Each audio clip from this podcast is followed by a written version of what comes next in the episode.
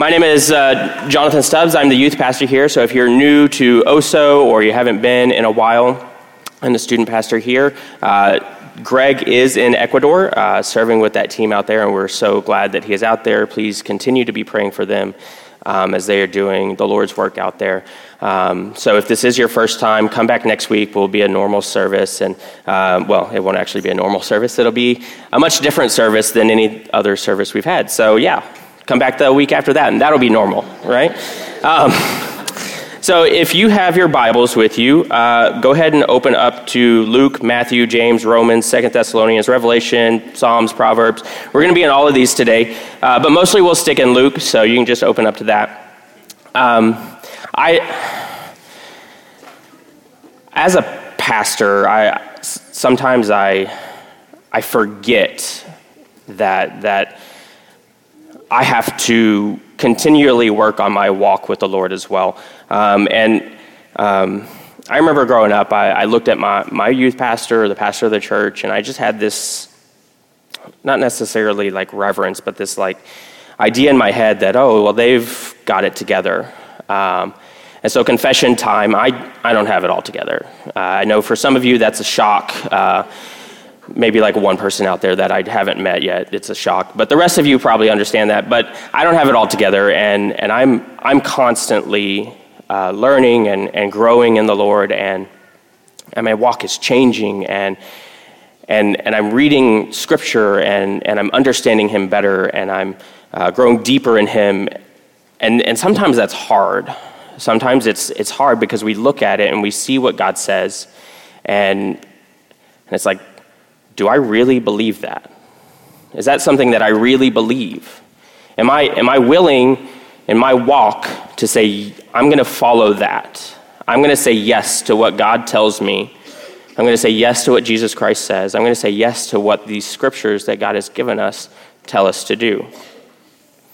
It's so easy for us to, to maybe have the basics of, of Christianity. I have to put my faith and my trust in Jesus Christ. I have to live a, a, righteous, holy life, and I have to do good and be a great person, and you know, I have to know that He's my Lord and Savior, and, and those are the ones that we can spout out to anybody who asks.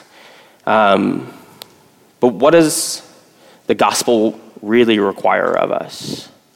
When we read Scripture, what does the Bible really require of us? Require of us to do, require of us to believe?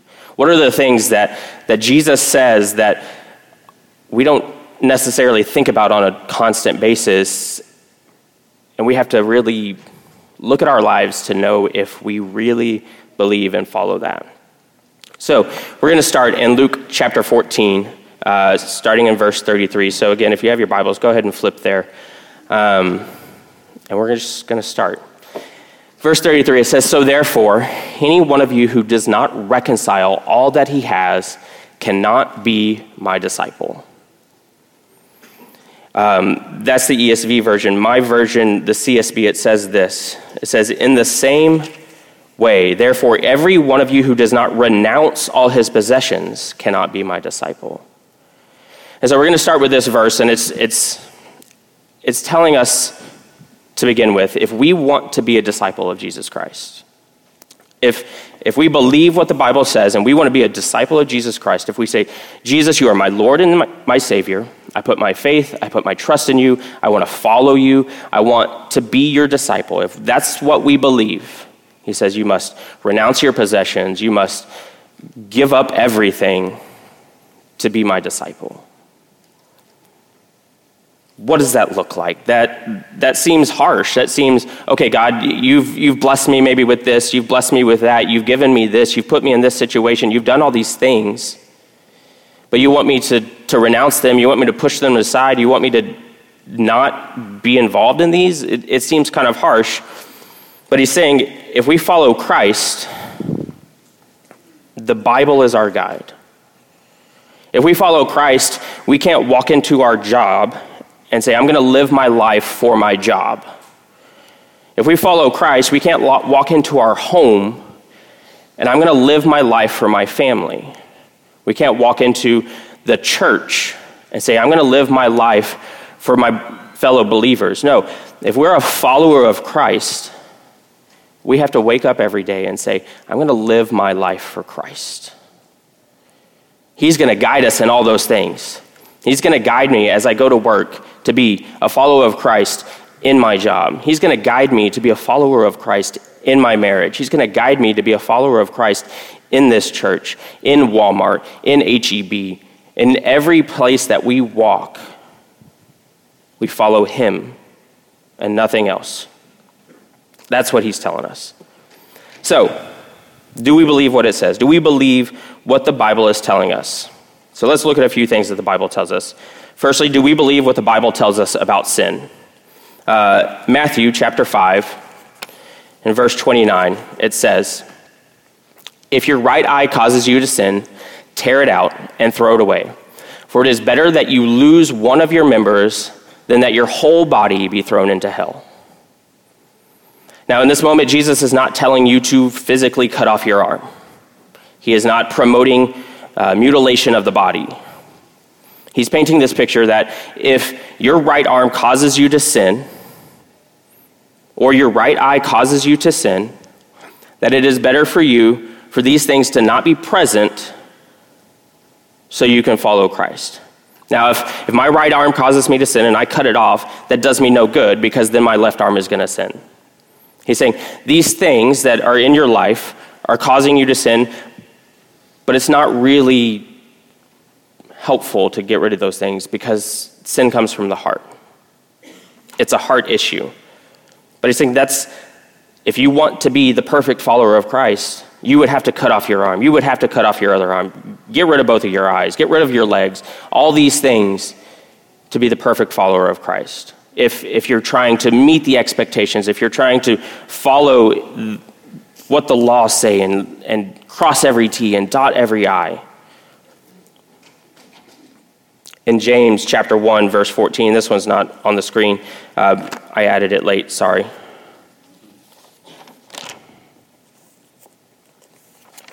I should have labeled my paper clips. James chapter 1, verses 14 and 15, it says, But each person is tempted when he is drawn away and enticed by his own evil desires. Not enticed by God, not enticed by whatever, but enticed by his own evil desires. Then, after desire has conceived, it gives birth to sin. And when sin is fully grown, it gives birth to death. So, if we believe what Scripture says, sin leads to death. And that sin comes from our own evil desires. We are evil, we are sinful, we are fallen, we are separated from God, and those desires in our heart, those sinful, evil desires, are what leads us to sin and that sin leads us to death. Death was introduced when Adam and Eve sinned and rebelled against God in the garden. And that death is, yeah, physical death, but that death is separation from God. It's, it, it's not just the physical, it's not just dying on this earth, it is separation from God. Our sin leads us to that. The book of Romans chapter 6 and 23, it talks about the wages of sin is death. That when we sin, that we have to pay a price and we have to pay a penalty, and that penalty is death. That penalty is separation from God. So, do we believe what the Bible says about sin? It says that we are sinners. It says that we are separated from God because of our sin, and that we are not righteous enough. We are not holy enough. We cannot cut off enough arms, gouge out enough eyes, cut off our legs. We cannot do enough to be righteous or holy enough to be in the presence of God. That's what the Bible tells us about sin. So, do we believe that? Do we believe that we are so far gone that we are separated from God? If we are, if we do believe that, that means we're all lost. That means there are lost people out there. So, do we believe what the Bible says about the lost? About those that have not accepted Jesus Christ as their Lord and Savior, that have not entered into that relationship with Him. In 2 Thessalonians chapter 1, uh, starting in verse 6, it says, Since indeed God considered it just to repay with affliction those who afflict you, and to grant relief to you who are afflicted as well as to us, when the Lord Jesus is revealed from heaven with his mighty angels in flaming fire, inflicting vengeance on those who do not know God and on those who do not obey the gospel of our Lord Jesus. They will suffer the punishment of eternal destruction away from the presence of the Lord and from the glory of his might. Second Thessalonians tells us that if we are lost, if we know somebody who is lost, if they're still living in that sin and they haven't accepted Jesus Christ as their Lord and Savior, that they will be punished and that that punishment looks like eternal separation from God in a very real place called hell. We could look through the Bible where it talks about hell, and it's not just a spiritual death. It's not just spiritual punishment. It's not just spiritually separated from God. It is physical and it is real. And somewhere where that if you are lost and, and other people are lost, they will spend eternity there in Revelations chapter 20, verse 15, it says that if anyone's name was not found written in the book of life, he was thrown into the lake of fire. When God looks at the book of life, the Lamb's book of life, the, the book that contains everybody that Jesus Christ has, has saved, that has put their faith and their trust in Him, if their name is not in that, Scripture tells us that they will spend eternity in a lake of fire separated from God. I, I have this picture in my mind of it as backstory. So before, so right now I work at uh, Agape Ranch, um, and before that I worked for the pregnancy center, and then before that I worked as a chaplain for a hospice company. And so I would go into people's homes as their loved ones were dying, and um, would counsel them and, and pray with them and, and meet their spiritual needs. And and to watch people experience their loved one dying in front of them in their home is, is very difficult. Um, and I imagine spending eternity separated from God, and this is not in the scripture, just in my own mind, as, as that, that constant feeling of dying, but never dying. That, that that pain that they must feel, that, that suffering, that, that gasping for breath, that inability to, to get up, to, to be confined to their bed, how, many, how much like mental and physical torment they must be under. I imagine it's like that, just constantly being in this state of dying, but never dying. That's what separation from God sounds like and feels like to me. They'll be separated from Him, from His presence. And God is omnipresent. He is here with us now, He is present in this room with us. And Scripture says that if we are lost or somebody we know is lost, that they will spend eternity separated from Him, out of His presence. So the Bible tells us that we're sinners, and that if we are a sinner, we are lost, and that without salvation from Jesus Christ, that we will stay lost and we will spend eternity from, separated from God. Do we believe that? Do we believe that that's what the Bible says? Is, is, is that something we live our life by? Is that something that guides every action that we take when we interact with somebody who we know is lost? Do we go out of our way to make sure that they know Jesus Christ or hear the name of Jesus Christ? because we know what will happen if they, are they stay lost for the rest of their life. Do we believe that? So, third, do we believe what the Bible says about our enemy? In Luke chapter 6, um, verse 27, it says, But I say to you who hear, love your enemies, do good to those who hate you, bless those who curse you, pray for those who abuse you. To one who strikes you on the cheek, offer that uh, the other also. And from one who takes away your cloak, do not withhold your tunic either. Give to everyone who begs from you, and from one who takes away your goods, do not de- demand them back. And as you wish that others would do to you, do so to them. And if you love those who love you, what benefit is that to you? For even sinners love those who love them. And if you do good to those who do good to you, what benefit is that to you? For even sinners do the same. And if you lend to those from whom you expect to receive, what credit is that to you? Even sinners lend to sinners to get back the same amount. But love your enemies and do good and lend, expecting nothing in return. And your reward will be great, and you'll be sons of the Most High, for he is king to the ungrateful, kind to the ungrateful and the evil. Luke chapter 6 tells us that we will have enemies. That because we're following Jesus Christ, that there will be people that seek to hurt us, that seek to take from us, that seek to put us down, to break us, to, to, to kill us. There are people that live in other countries that are being hunted and martyred because they believe in Jesus Christ.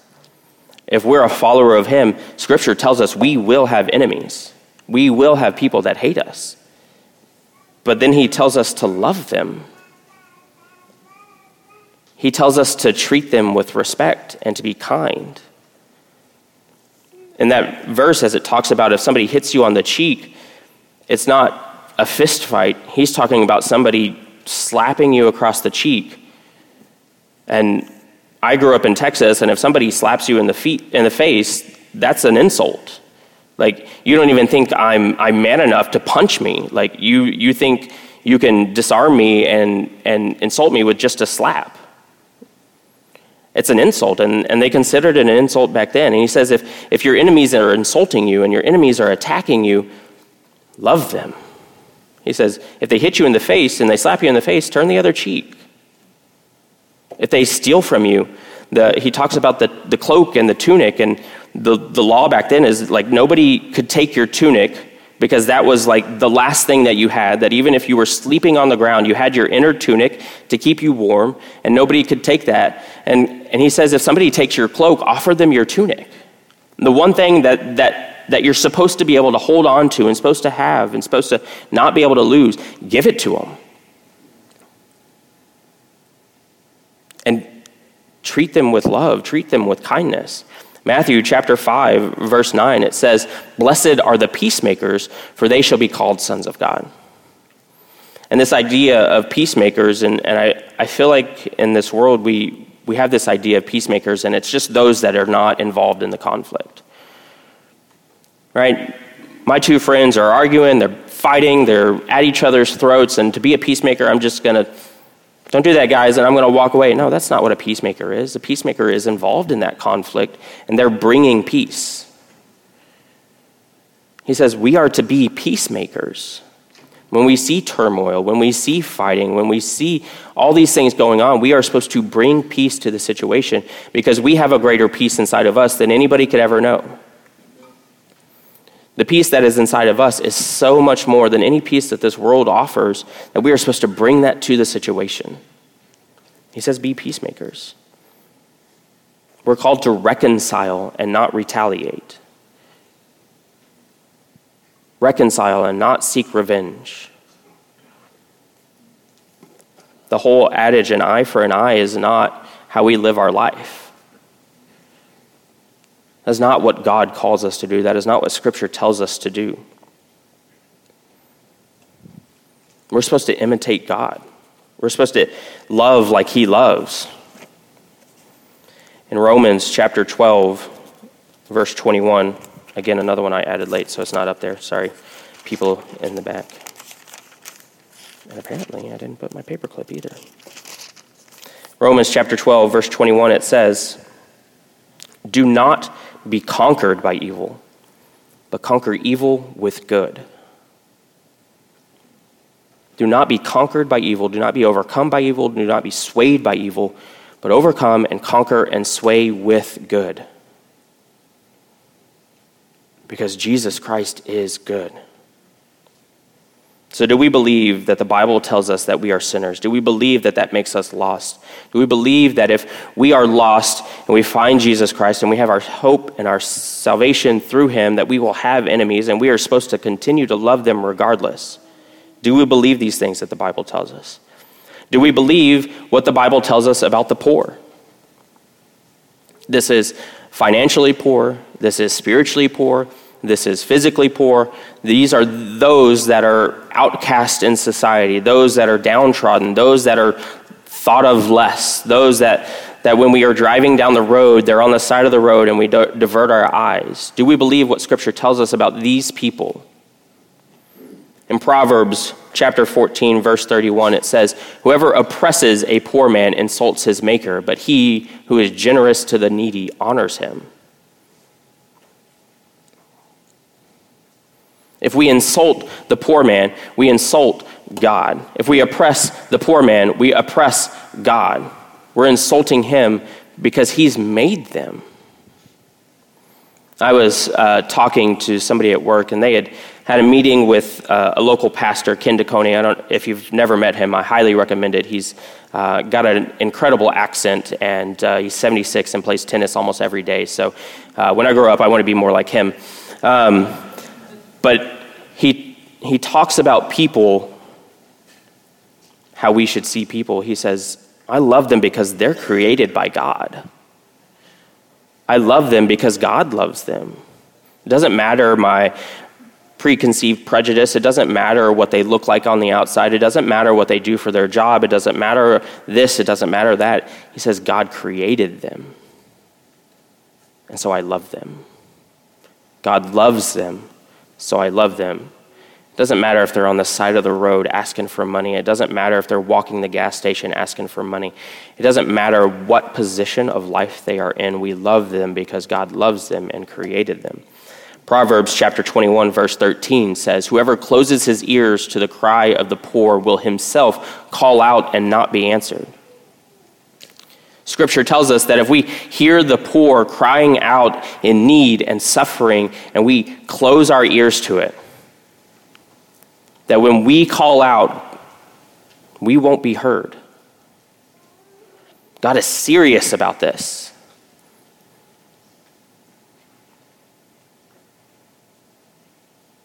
Prayer is, is such an important part of our, our life as Christians.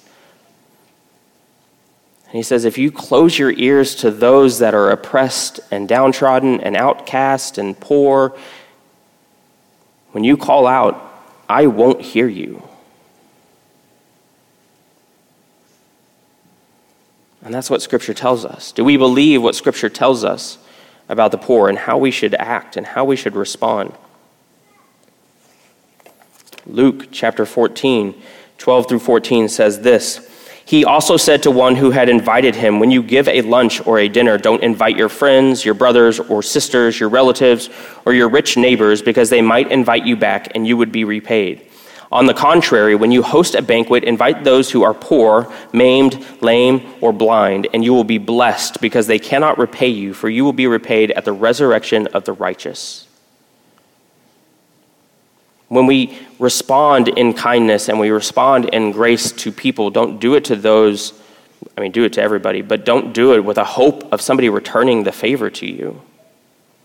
He says, treat those who can't do back to you the same way. Treat them with love and kindness and give to them and, and do for them, knowing that they can't return the favor. That's how Jesus Christ acted. That's what Scripture tells us to do. Do good no matter the circumstances, no matter the cost. Matthew chapter 25.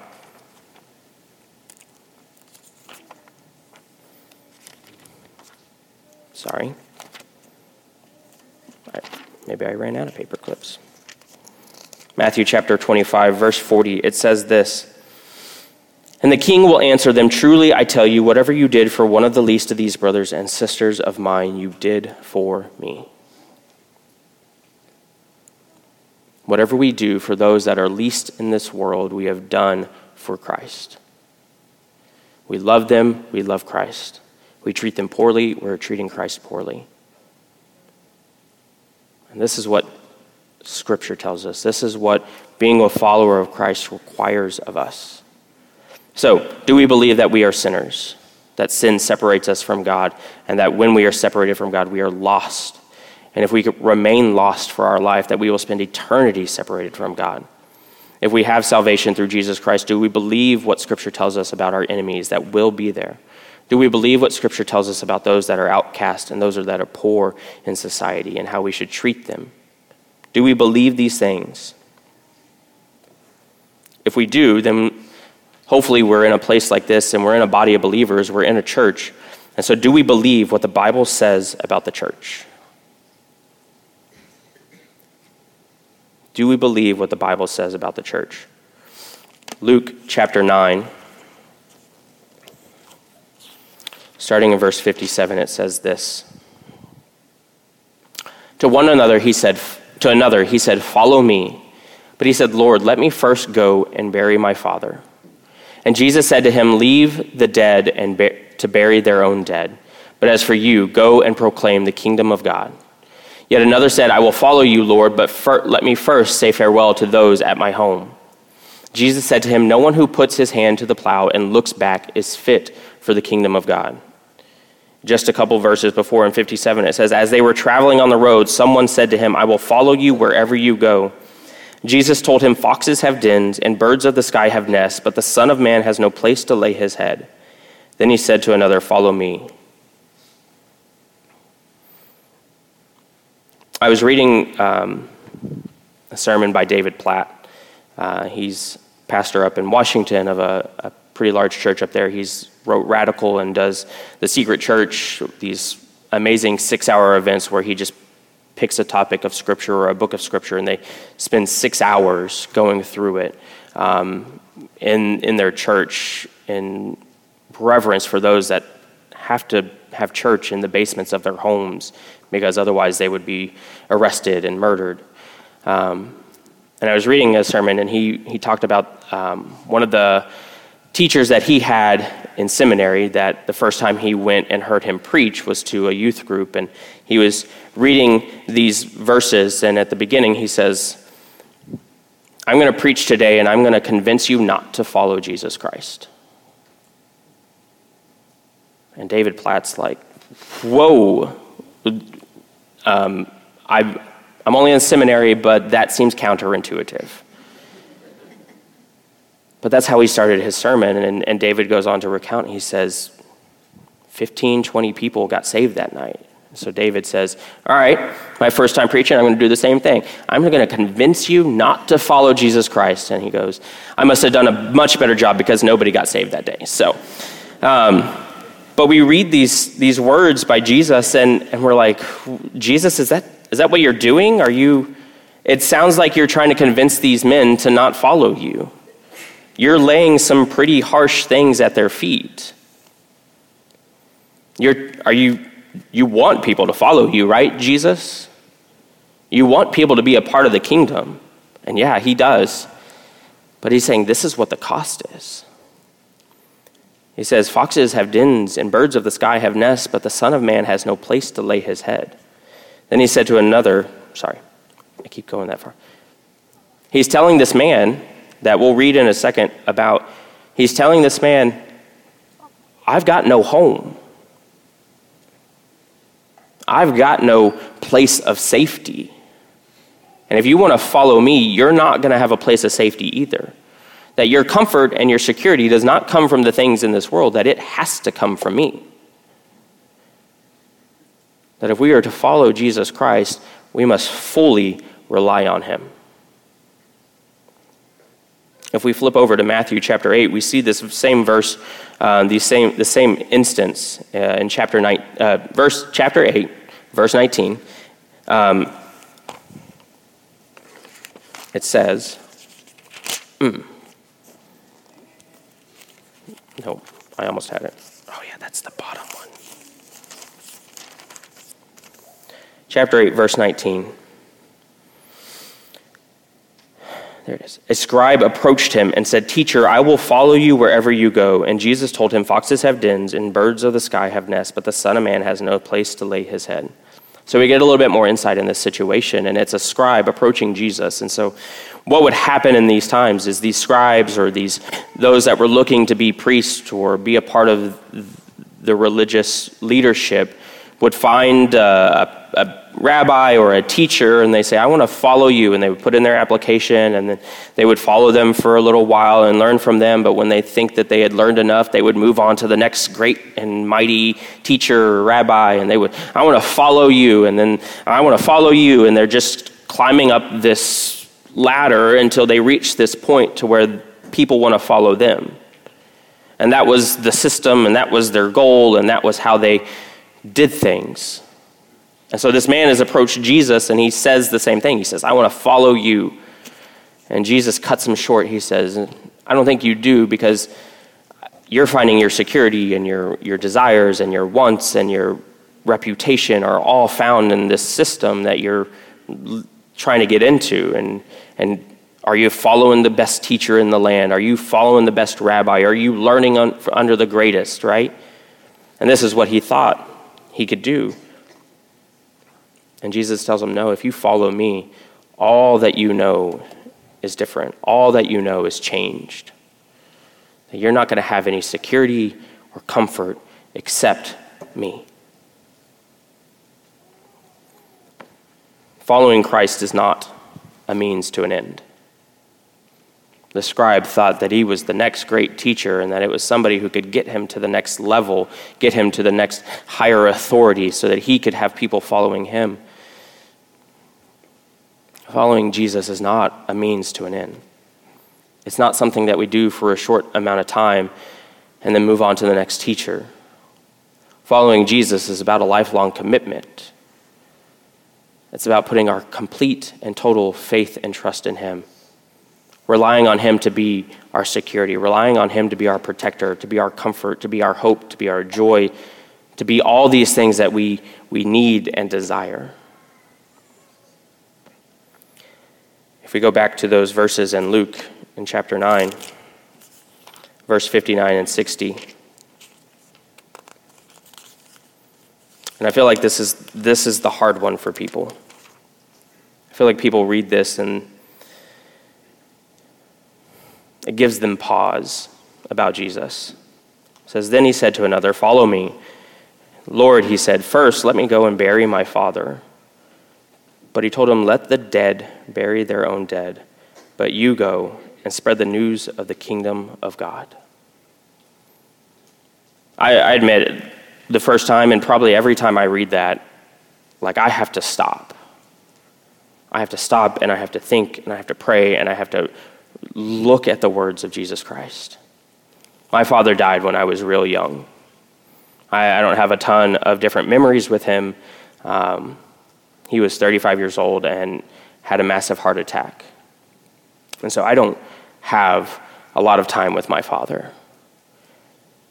And, and for somebody to tell me, no, do not go to his funeral, do not go and, and bury him, would be devastating. And I only knew my father for a short amount of time. I can't imagine what it would be like to, to spend your entire life with your father at your side and then him to die and Jesus to be like, don't, don't go bury him. Let the dead bury the dead. You go and you spread the gospel. This one hurts. He says, if, if you want to follow me, that's what it costs.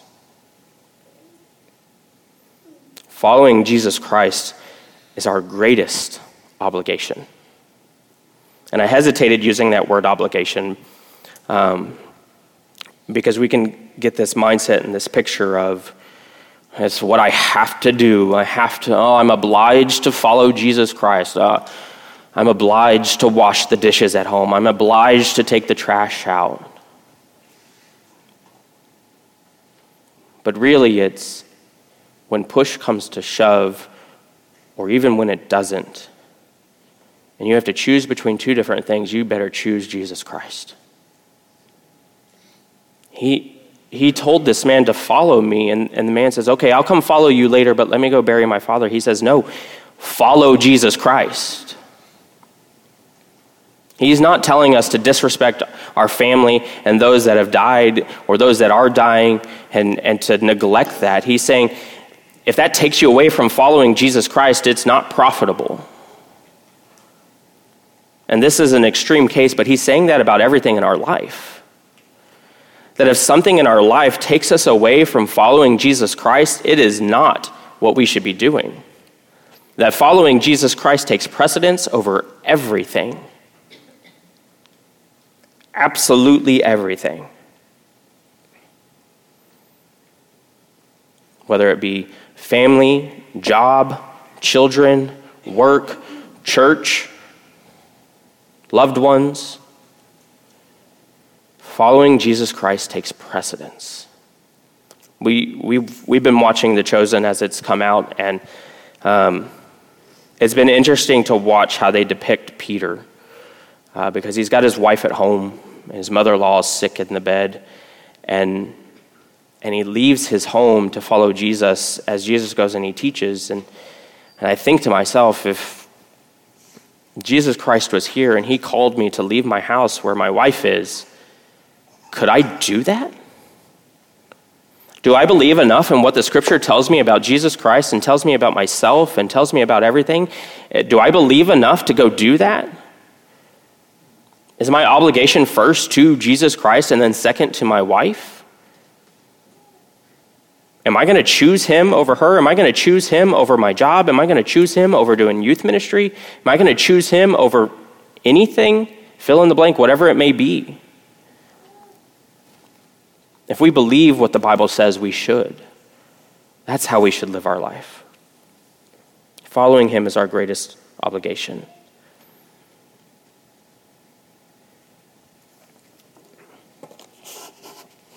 Sorry, I didn't write down that next verse. In Luke chapter 9, again, um, verses 61 and 62, it says, Another said, I will follow you, Lord, but first let me go and say goodbye to those at my house. But Jesus said to him, No one who puts his hand to the plow and looks back is fit for the kingdom of God.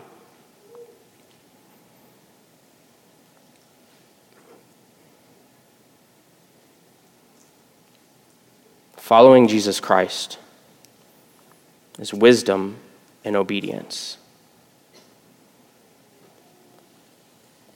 This man just wanted to say goodbye to his family. And Jesus is telling him, I've called you. You want to follow me, you want to follow this path. There's nothing behind you, there's only in front. When our guide is Jesus Christ, we should not be thinking and looking backwards.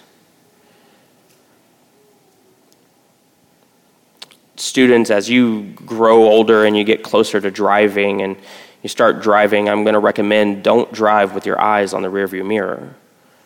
That's a quick way to get into a car wreck. That's a quick way to lose your life. And that's just driving a car. Following Jesus Christ is so much more than that. That if we're going to follow him, if he's lighting the, our feet in front of us and lighting the path in front of us, if he is our guide and our morning star that we follow then there's nothing behind us that has any value. There's nothing behind us that can get us closer to Jesus. It's only Him. Following Him is wisdom and obedience. He just wanted to say goodbye, but Jesus said, No, don't look back. Go forward.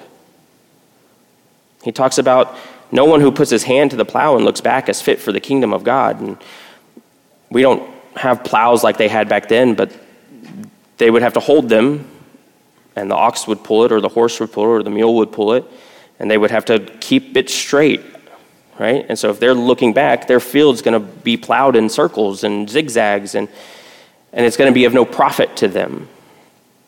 It says if you're going to follow Christ, look forward at Jesus Christ.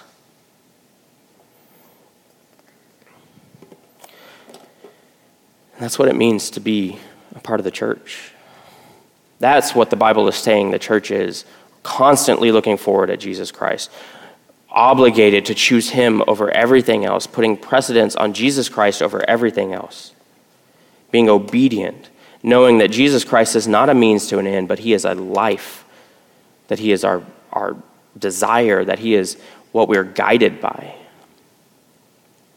So, do we believe what the Bible tells us about sin?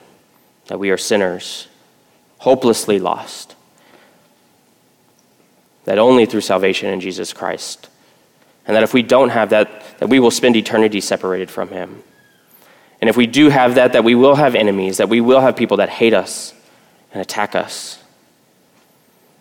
That if we are following Jesus Christ and we have that salvation, that we should treat everybody with love and kindness and grace and mercy, just like Jesus Christ did, regardless of their situation. And that as a body of believers together, that that should be our mission, that we should be following Jesus Christ, that he is a lifetime commitment, that we should put precedence over following him over everything. Do we believe that? Well, that begs the question do we believe what the Bible says about Jesus?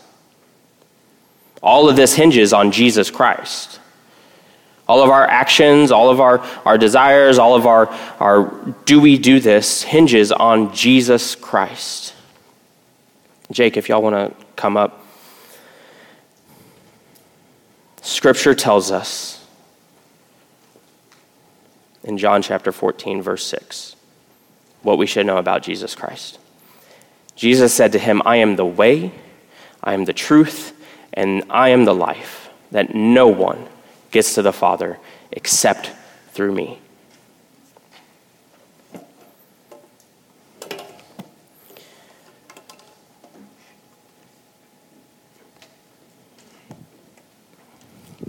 Following Christ, as we look at it, Sometimes I look at it and I'm like, oh, it's, it's easy. We just have to follow him. We just have to do as he's done. And then we look at it and it's like, this is probably the hardest thing I will ever do, and I know that it'll be worthwhile.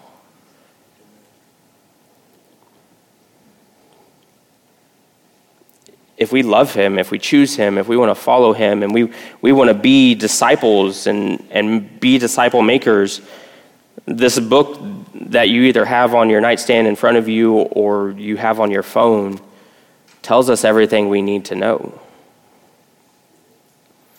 And, and it's, it's not easy. Jesus is literally telling these men that are, I'll follow you, I'll follow you, I'll follow you. Make sure you know what you're getting into. Last time I, I, I got to preach, I talked about all these uh, dangerous um, movements in the church. We see a lot of preachers uh, in, in different areas, and, and they, they, they preach, and it's all rainbows and sunshine, and it's like, Yay! Follow Jesus, and all your cares will go away. You'll never get sick again. You'll have all the money you need. Everything will be perfect. And while Scripture calls us to have joy regardless of our circumstances. Scripture does not say walking and following Jesus Christ is easy. That even though it is hard, even though it is difficult, even though it isn't something that almost no sane person would enter into, that we will have joy, that we have hope that this world that we're, we're in is not the end. That the pain and, and the suffering that we experience on a day to day basis is not the end. That if we put our, our faith, we put our trust in Jesus Christ as our Lord and our Savior, we follow Him, we obey His commands, we confess Him before men, that one day we will get to spend eternity with Him. I, we are in the presence of God right now. When we worship and when we're fellowshipping together and we're, we're digging into His Word, we're in the presence of God and we, like, we, we have these moments where we get like the goosebumps and we like feel the Spirit moving. Imagine what it'll be like when we get to be in heaven and we get to be in His physical presence every single day that when we look up, we will see him, that he'll speak to us, and we'll hear his, his, his voice. This difficult road that we have to walk is, is worth it because we get to spend eternity with him.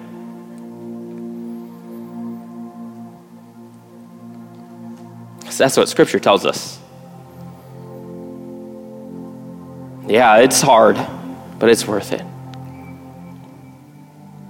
And if you're out there, you're watching online, and, and you don't know what that's like, If you, you hear this and you think, okay, I'm that sinner and I am lost, but I don't, I don't know about the rest of this. I want to talk to you. I want to share Jesus Christ with you. I want you to experience that joy and that hope that allows me to look at this difficult road that we have to walk and say, I don't care. Take it all, God, just so I can be with you. I'm going to be over here in the front. If you want to know more about Jesus Christ, come talk to me. If you're stuck on one of these things and you don't know how you can get past that and you can get to that point to where you believe what Scripture tells us about these things, come talk to me. There's leaders and there's elders in this church, pastors. Come find one of us. We want to share Jesus Christ with you. Father, we thank you for who you are. We thank you that the road is tough and builds perseverance and builds character and builds strength in you when we rely on you, Lord. When we know that our home is not found in this world, but it is found in you. When we know that you expect different things out of us and you expect us to act like you acted, and we know that we can never reach that potential and we can never be exactly like you, but you love us regardless. That if we follow you and we trust you, that we can spend eternity with you. I thank you that you love us. I thank you that as we walk this path, we walk this difficult road of, of being a disciple of Jesus Christ, as being the church, as being a believer, Lord, that you are with us every step of the way. I thank you for a body of believers that, that can know who you are, that can read your scriptures and they can know that it is true, that they can know that it that is how it should be, and are willing to give it all up for you. I pray that if there's anybody in this room that doesn't know you, that you do not let go of their heart, Lord, that you just you grab them and you bring them to you, Lord. That they can't leave this room not knowing you. That if there's anybody in this room that is on this path and is finding it difficult to stay on the path and is veering off, Lord, that you can you can touch their hearts through different ministers in this building, Lord ministers at home, through somebody in their life that is following this path, Lord, that is following you, and they can know what it's like to be willing to give it all up for you. We love you, and we are so thankful for you. It's in Jesus Christ's name we pray. Amen.